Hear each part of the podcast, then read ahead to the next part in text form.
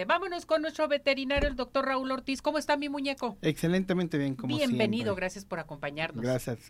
Vamos a platicar sobre los derechos de los animales. ¿Los, dere- eh, los animales tienen derecho? Claro, tienen ¿Sí? derecho a, a una vida digna, a un, a un lugar donde vivir, alimento, que se les pruebe alimento, agua.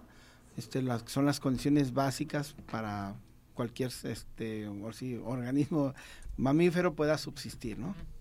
Pero este, muchas veces la, la gente este, piensa que el, el, el derecho de los animales es, es igual al de los humanos, y no, ese es diferente. Perfecto. Aquí me pregunta Anaí Díaz, dice, ¿hay algo que proteja legalmente a mis mascotas?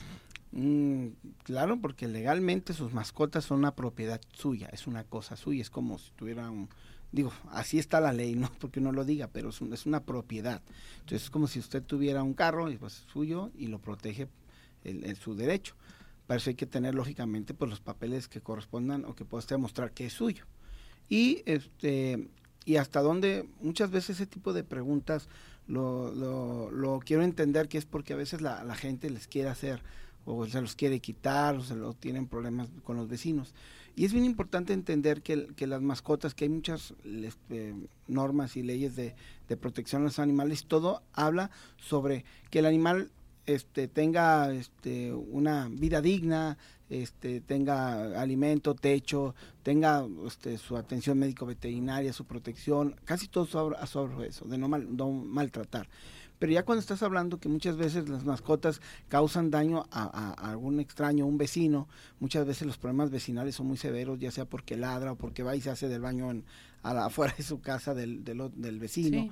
Entonces comienza a haber problemas muy serios y amenazas que los animales no tienen la culpa. Es, es como, pues, como uno con los hijos, si no los educas, pues entonces al rato vas a tener problemas este, serios por, por la falta de educación. Hay que este, aprender a, a educar a las mascotas, este, sacarlas a pasear con correa, este, si usted sale con ellas a que hagan del baño, pues lleve sus bolsitas Recoger su recoger su excremento. excremento, no tratar de no llevar si hay gente que se molesta porque sus jardines los cuida mucho y hay que entender esa parte.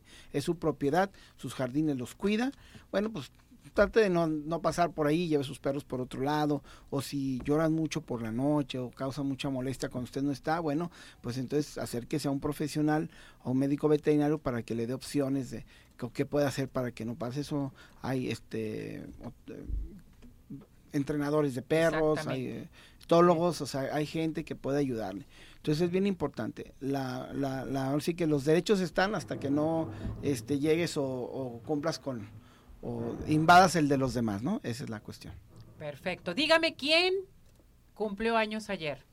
El día de Nuestra Señora de Guadalupe. El doctor, nuestro veterinario Raúl Ortiz. Muchas gracias. Aquí Pie in the Sky presente con nosotros, se le manda eh, pues que cumpla muchos años más este riquísimo pastel de chocolate. Muchísimas gracias, como siempre.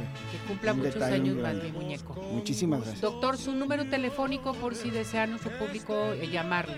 33 16 52 47 76, 36 16 52 47 76. Ahí estamos para servir. Muy bien, doctor. Muchísimas No, gracias. pues gracias a ustedes.